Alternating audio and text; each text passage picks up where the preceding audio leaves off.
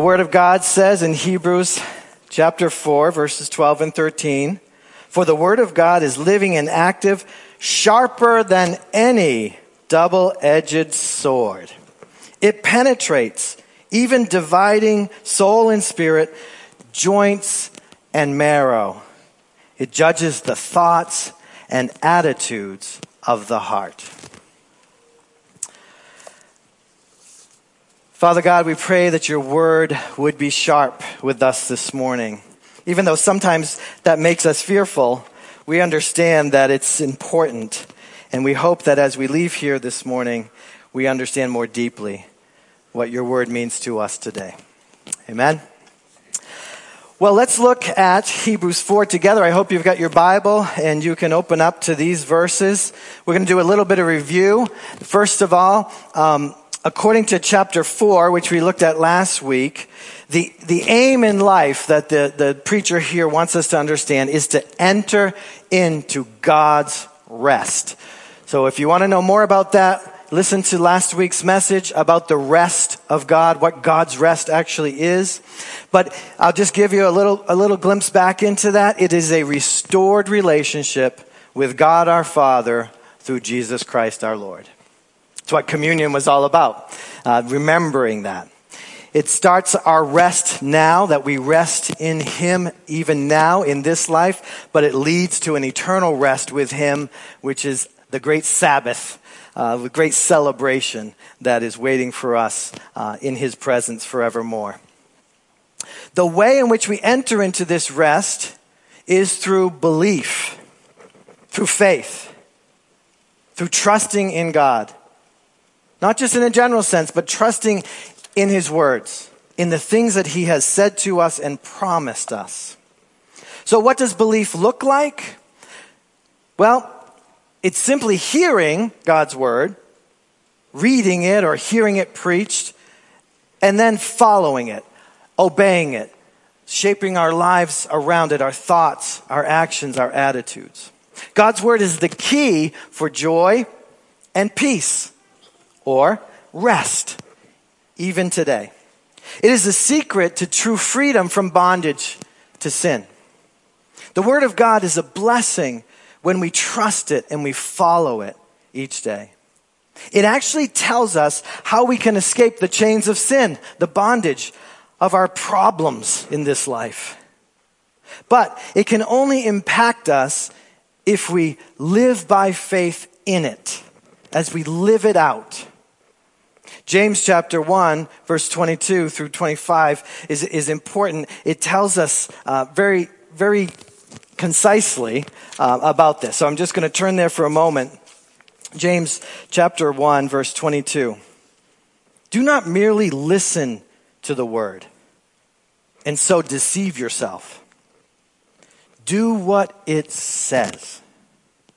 Anyone who listens to the word but does not do what it says is like a man who looks at his face in a mirror and after looking at himself, he goes away and immediately forgets what he looks like. But the man who looks intently or carefully into the word, into the perfect law of God, he finds freedom and continuing to do this, not forgetting what he has heard, but doing it, he will be blessed in whatever he does. It is important for us to understand the dynamic of God's Word. And not only on Sunday morning when we come together and hear somebody preach to you about it, but every day of the week. Every day we must put some effort into remembering God's word, reminding ourselves and each other of God's word, because it is living. And if we fail, like the story of the Israelites, if we fail to believe and follow God's word, we will not enter God's rest. So Hebrews 4:11 says, "Let us therefore make every effort to enter that rest." so that no one will perish by following the example of those in the Old Testament of disobedience. So, our verse this morning is just two, But I want us to really ask the Lord to open up our minds and hearts to understand. Often these verses are quoted without the context, but now you have the context. We've been following along with the story from the Old Testament, which helped us to see what not to do. And here is why. Why do we need to put our faith and belief in the Word of God? Why do, why do we need to follow and make every effort to apply it into our lives and to live? Let me read these verses for you again. For because or the reason that is the Word of God. It is alive, it's active, it's sharper than any double edged sword. It penetrates even to the dividing of soul and spirit, joint and marrow. It judges the thoughts and attitudes of the heart. Verse 13 Nothing in all creation is hidden from the sight of God. Everything is uncovered and laid bare before the eyes of Him to whom we must give an account. You see, these verses are the reason why those who didn't enter the rest didn't enter. Remember back in, in verse 2 of chapter 4. They had this gospel preached to them, but the message that they heard was of no value to them. They didn't, they didn't make any any big deal of it. See, the preacher here, he loves his people, he loves his congregation. The, the, the, the, preacher who preached this sermon in Hebrews and wrote it down for us, inspired by the Holy Spirit, he was very concerned that his church, his people that God had put over him, would see the importance of God's word. When God speaks, whether he speaks the written word, or he speaks through Christ, his son, the living word. It is different from the words of any other man or woman who has ever lived. We have to remember that. We have to hold on to that. And verses 12 and 13 has described graphically the difference between God's word and every other word that's ever been spoken or written. Now let's not forget that Jesus is the word, right? The Gospel of John begins that way. The Word became flesh and dwelt among us. When it speaks of Jesus, it's the Word of God coming and, and revealing to us as the exact representation of God. In fact, if you remember from Hebrews chapter 1, it says the Son in verse 3, Christ, the Son, is the radiance of God's glory and the exact representation of His being, sustaining all things by his powerful word. The word of God sustains all things. It's hard for us to imagine because words are everywhere, right? We're, we're talking words, we're speaking words, we're hearing words all the time, and so we, we don't think a big deal of them.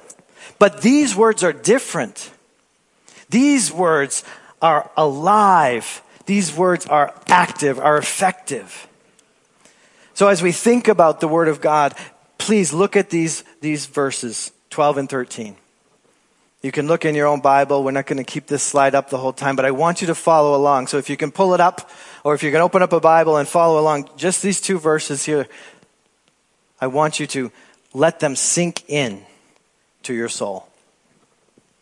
So the first thing that we realize when we look at these verses is it says that God's word is alive. It's living. It's a living word. It's not dead. It's not dusty old thing. You know, you may have let it get dusty, but it is not dusty. So the next slide, Andrea, is, is, is that it's living. It's not a dead word. It's always working its message in this world. God's word, word will not return void, the prophets told us. God's word of rest is not dead and meaningless. It is an alive promise to us, a living life with God as a believer is based on God's word.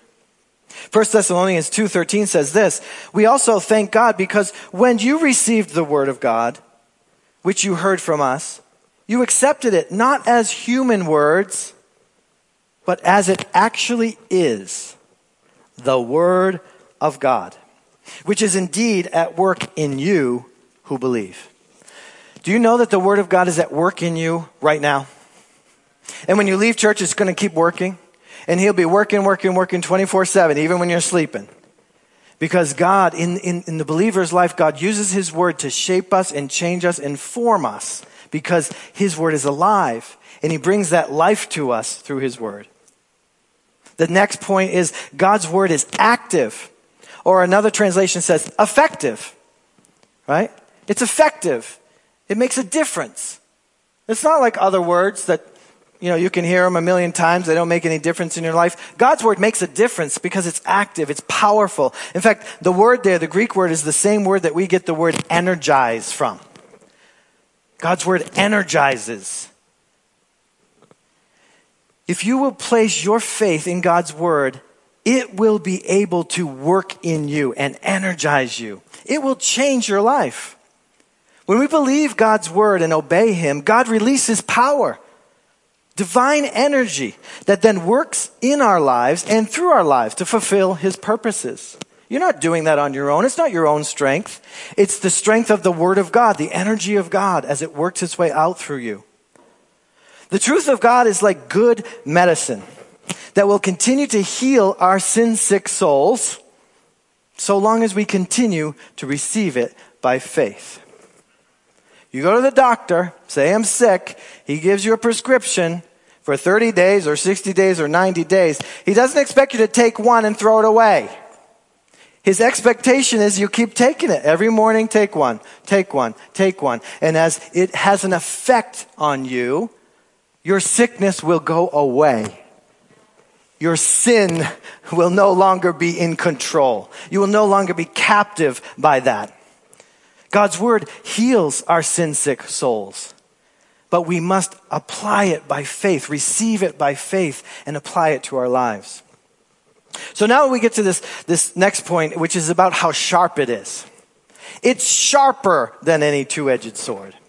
It's not as sharp as a two edged sword, it's sharper. It's the sharpest thing you can imagine. Maybe a scalpel that's really, you know, really sharpened to, the, to its extent, you know, the full extent. The emphasis in this passage is on the fact that this two edged sword is sharp. Now, when something's sharp, you pay attention, right? If you're over my house and we're chopping vegetables and I say, Here, here's my sharpest knife, you don't just grab the blade with your bare hand. You, you realize, like, ooh, this is important. I shouldn't just be uh, messy with this. I shouldn't just be careless with this. I should treat it with some respect. God's word is sharp. In comparison, God's word is even sharper because it can divide and make distinctions between things that we generally think are too closely related and are indistinguishable. Your soul and your spirit, the passage says.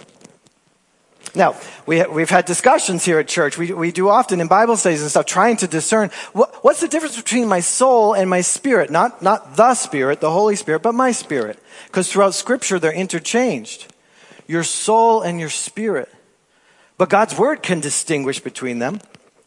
He knows and He can show us.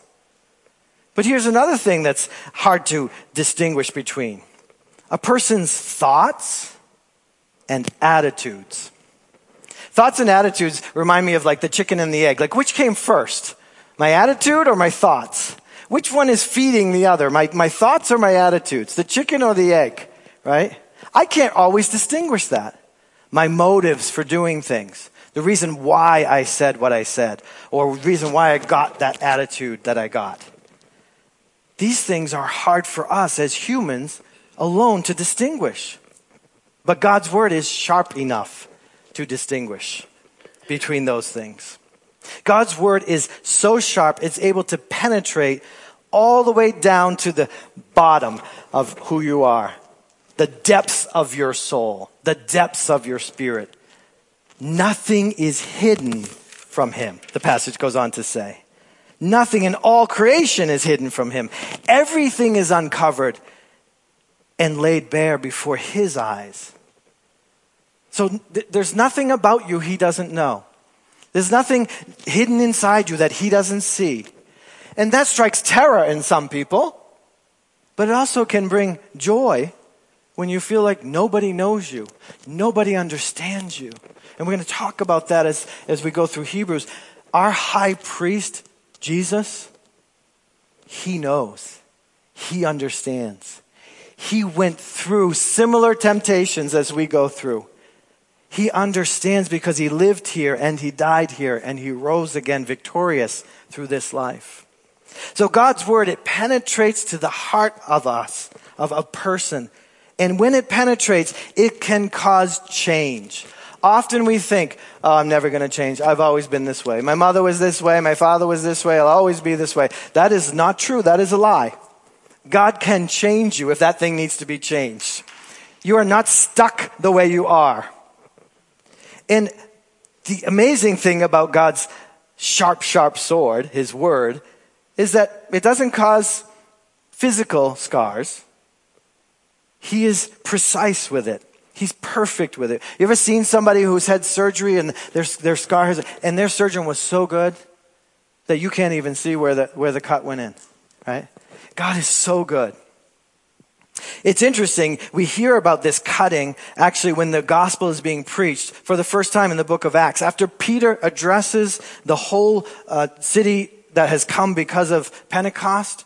And when he addresses that crowd, it says, when they heard the message of the gospel, they were cut to the heart. Right?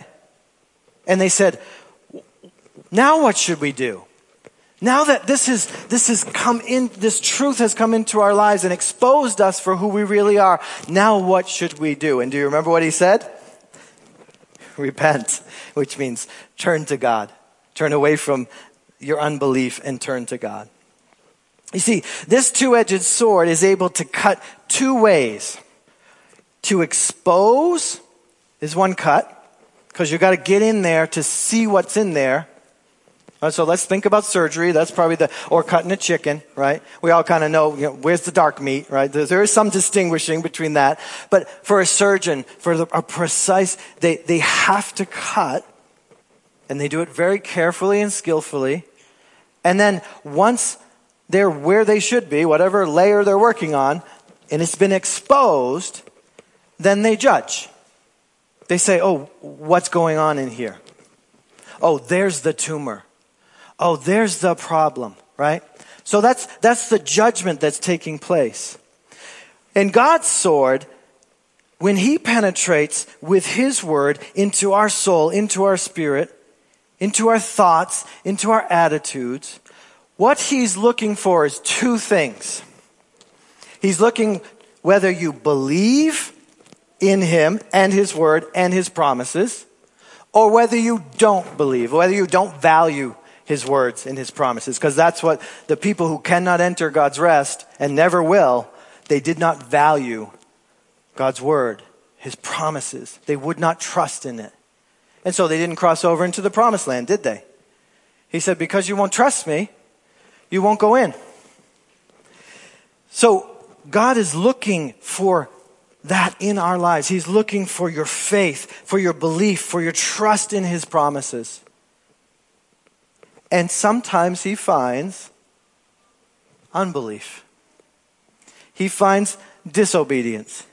He finds rebellion and he judges between the two. His word has that power. This explains why the same word can be heard by an unbeliever and a believer and have two totally different results. Often, when an unbeliever hears the word of God, they immediately feel guilt and shame and condemnation. But when a believer hears the word of God, they should hear an invitation to turn around. Get off that path. Come back here to me you know, let, let me help you. You know, give me that burden. Walk with me. Come closer to me. Two different results. In fact, in 2 Corinthians 2.16, when Paul's speaking of the gospel, he says, to one it is the fragrance from death to death, but to the other it is the fragrance from life to life. The gospel, the word of God. See, the gospel has these two sides. We often introduce it to people by saying there's good news and bad news. Which do you want first, right? The bad news is, for we all have sinned and fall short of the glory of God. And the wages of sin are death.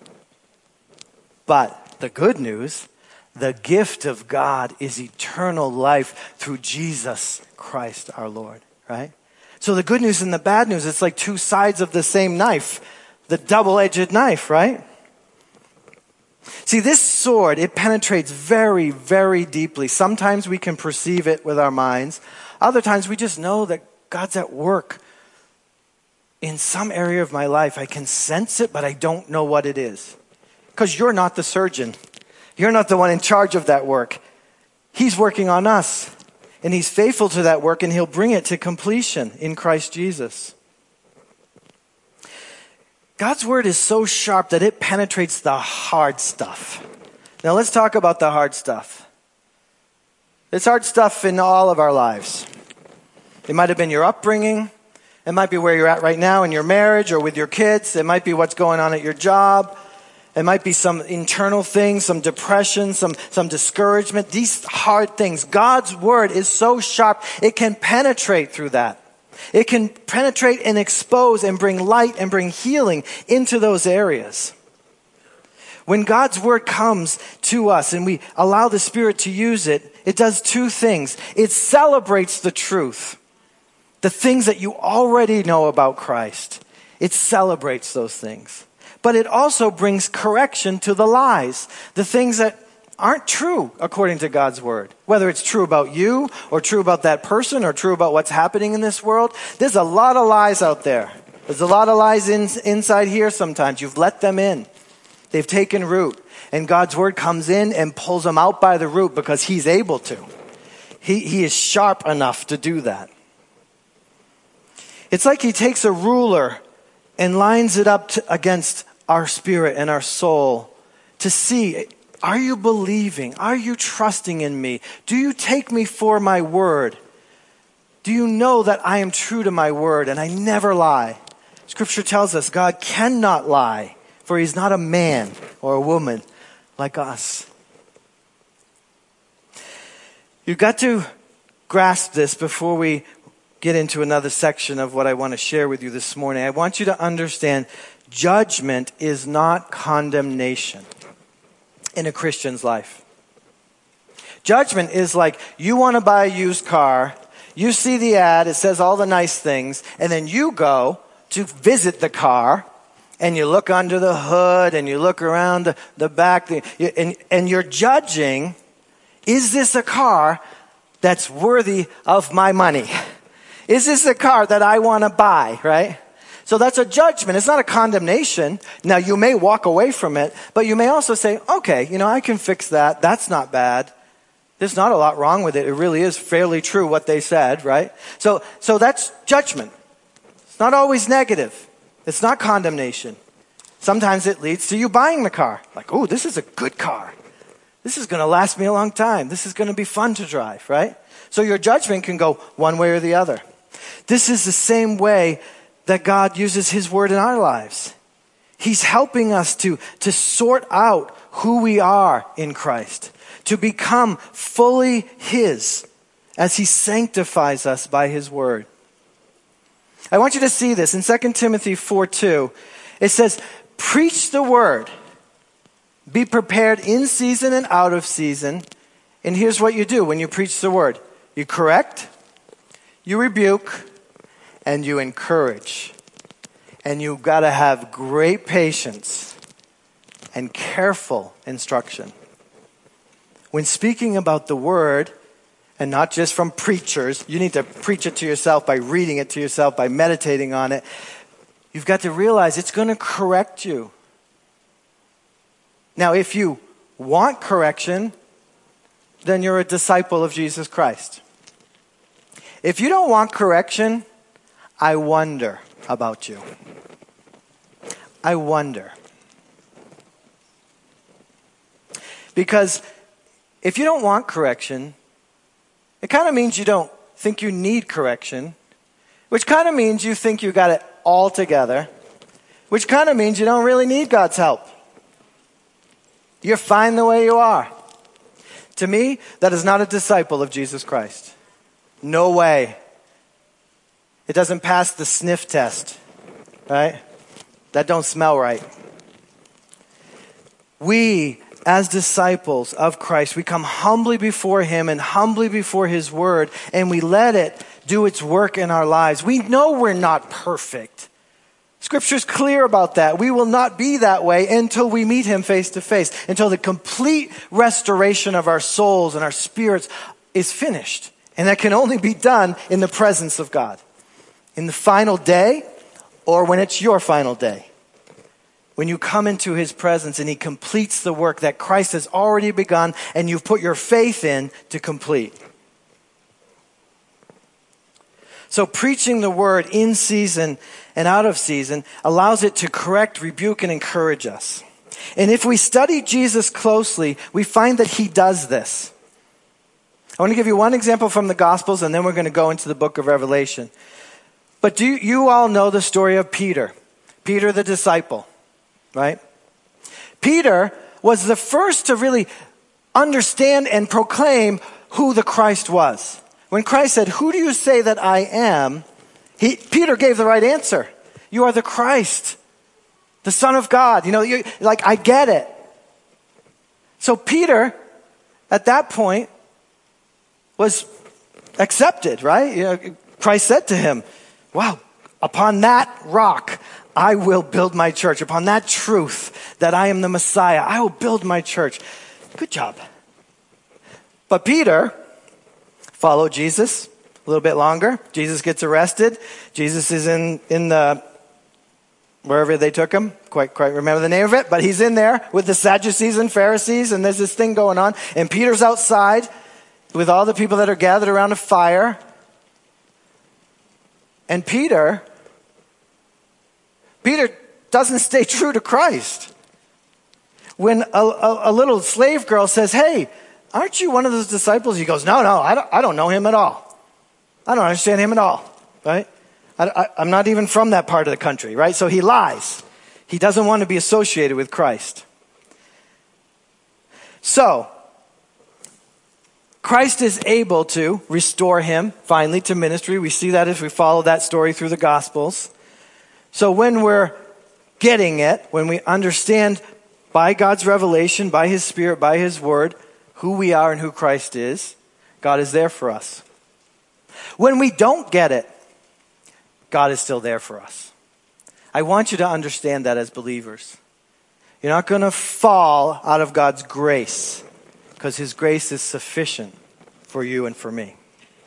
So let's look now at, at the striking image that Christ takes in the book of Revelation. Now, Revelation was a a revelation that was given to the apostle John, right?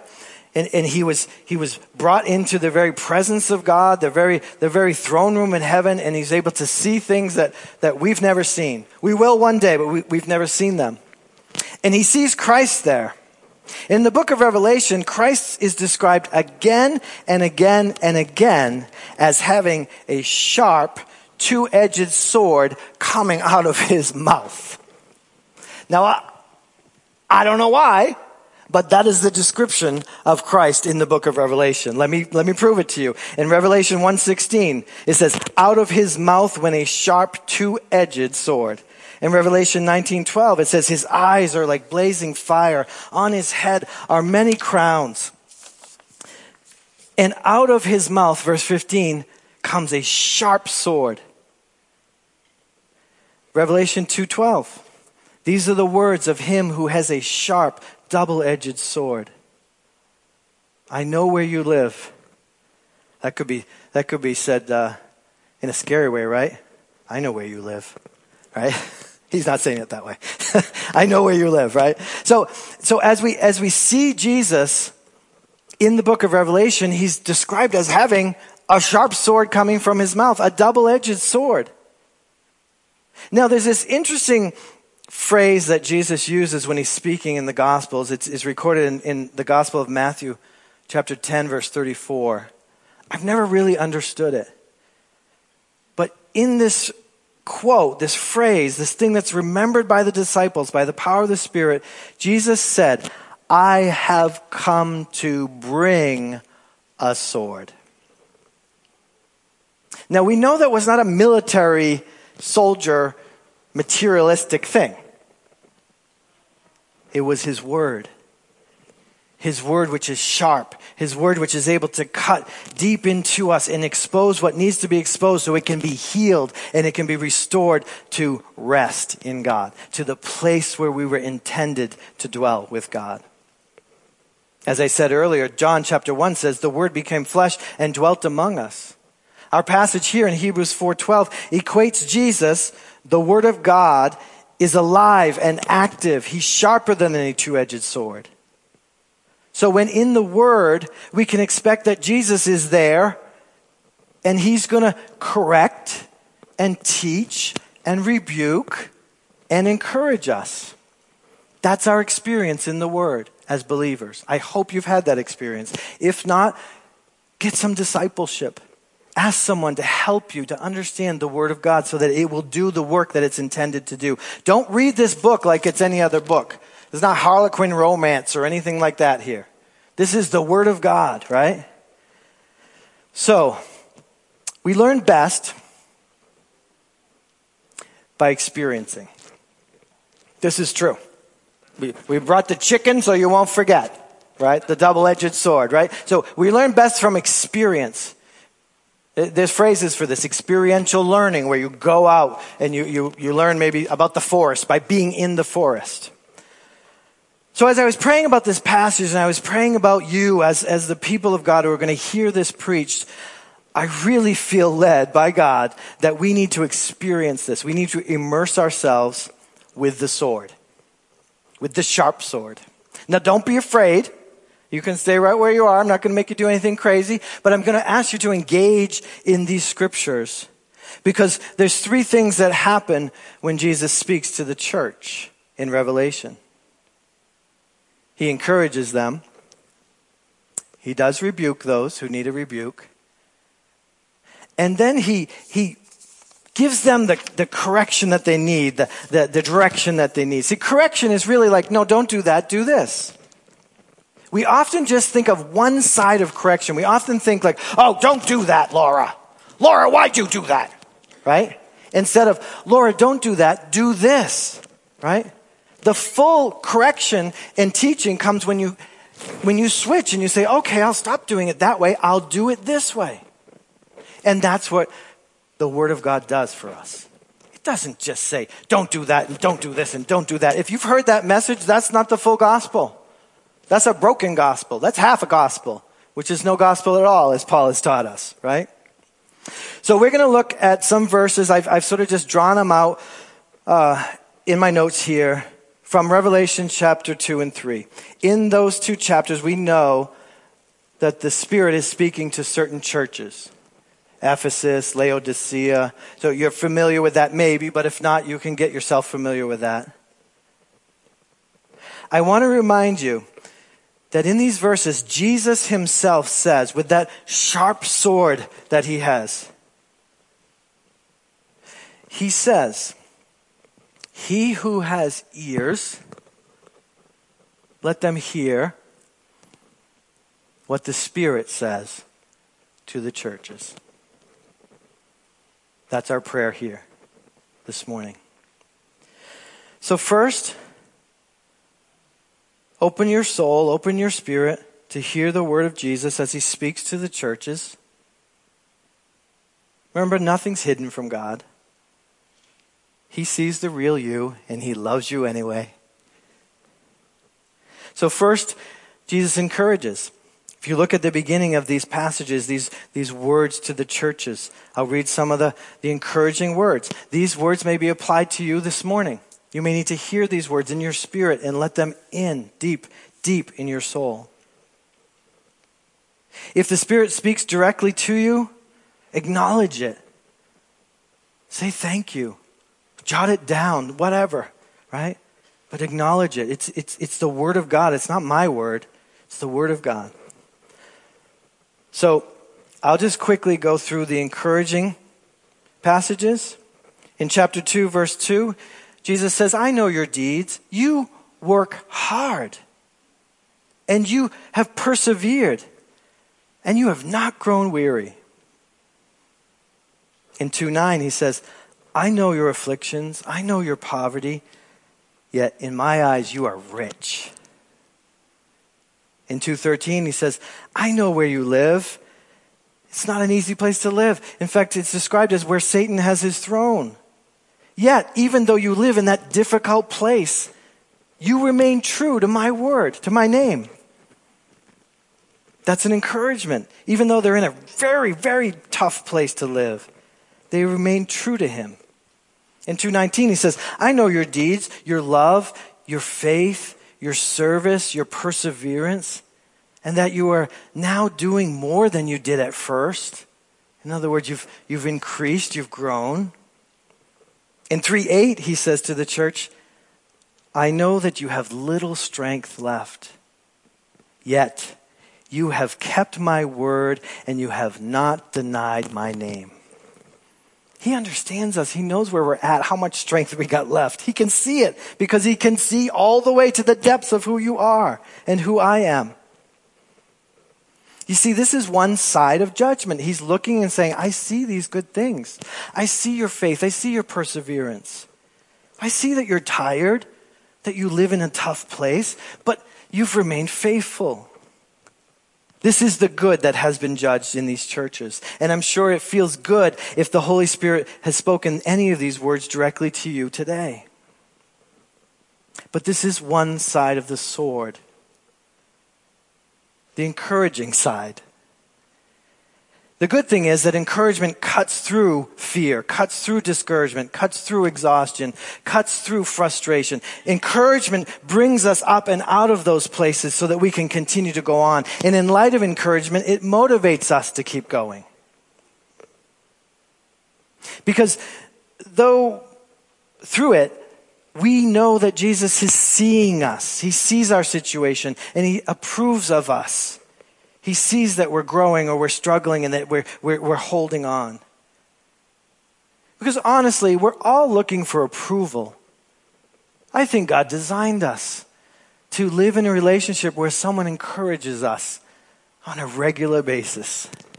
Those of you who have lived in a, an environment, a home, or your working situation is all discouragement all the time. It just, it destroys your spirit. It's so heavy and so hard. That is not the way God created us to live. And so the, the word of God is to meant to encourage you, and we are to speak those words of encouragement to each other so that we can make it through the hard times. So we know that that's one part of the sword, and it's a very important and sharp part of the sword, and it's a very effective part of the sword. But now listen to the holy voice of Jesus as he speaks to the churches on the other side of that blade. This would be called rebuke. However, the other side of this sword is an evaluation of, of what needs to change.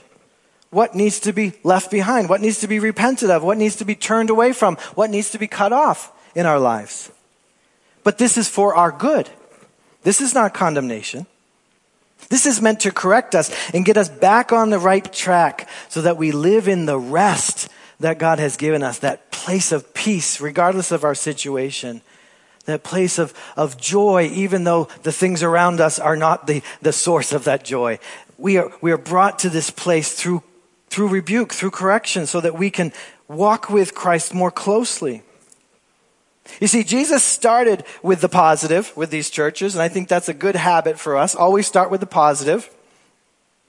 But now listen to the sharp sword of our Savior, Jesus, as he points out to the churches what needs to change.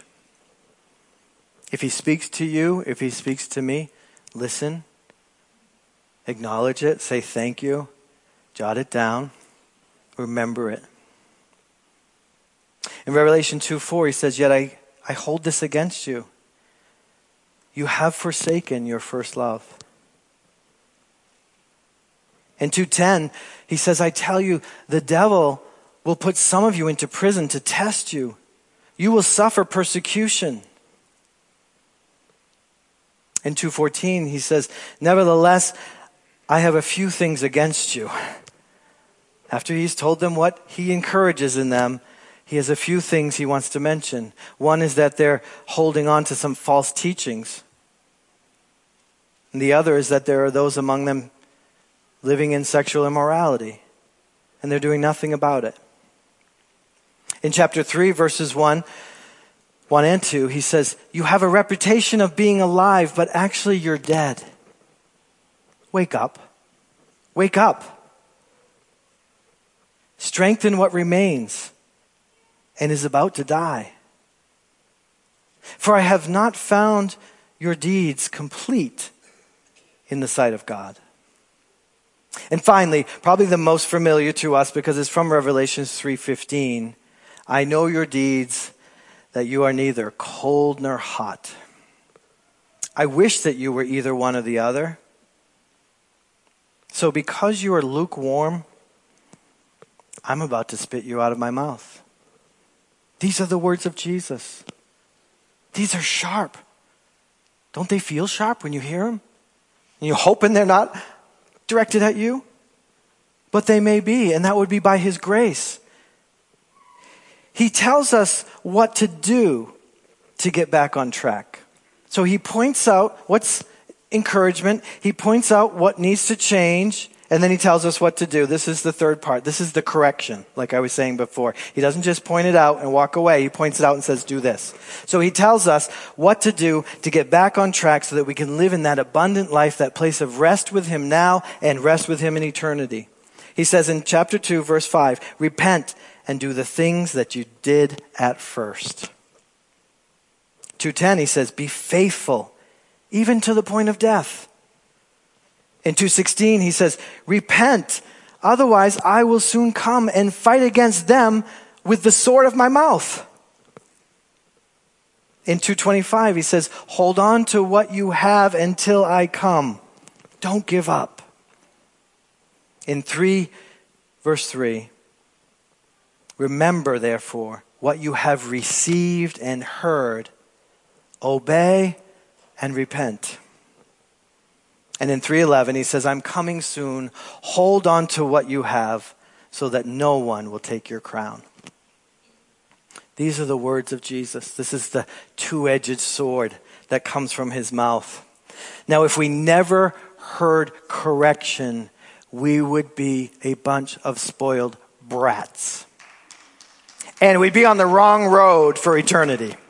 We have to hear correction. Correction is what helps us to grow, helps us to change, helps us to be reformed, and to be more like Christ and less like our sin nature. That's what correction is for. So when we receive correction, we should say thank you. God's Spirit has been given to us so that we don't end up with the spoiled child syndrome, right? The temper tantrums, the bad behavior, the refusal to comply with even simple results, simple tasks. We don't want to be overindulged and narcissistic and egocentric, do we? Those aren't disciples. They're disciples of something else, but not of Jesus Christ. He wants us to grow and mature and be productive members of the human race who bring encouragement with them and blessing with them so that the world would know who Jesus is. I know it's difficult maybe to hear this message, but it's the truth. And the, the beauty of it is that it goes together that, that he's encouraging us and he's rebuking us and correcting us at the same time because he loves us. The reason I know this is true because if you continue to read in Revelation chapter 3 verses 19 through 22, now don't miss this. This is for the church. He's speaking to churches, not unbelievers. Listen to these words with your soul, with your spirit. Verse 19, chapter 3. Those who I love, I rebuke. Those who I love, I discipline. So be earnest and repent. For here I am. I stand at your door and I'm knocking. If anyone hears my voice and opens the door, I will come in and eat with that person and they with me. What a beautiful invitation to allow Jesus to work in our lives on a deeper and more intimate level. Verse 21 says, To the one who is victorious, I will give the right to sit with me on my throne, just as I was victorious and sat down with my Father on his throne. Whoever has ears, let him hear what the Spirit says to the churches. Father God, we thank you for your word. We know it's sharp, sharper than any two edged sword. But Lord, we want it in our lives. We need it in our lives. So, Jesus, continue to speak to us by your Spirit and through your word, we pray. Amen.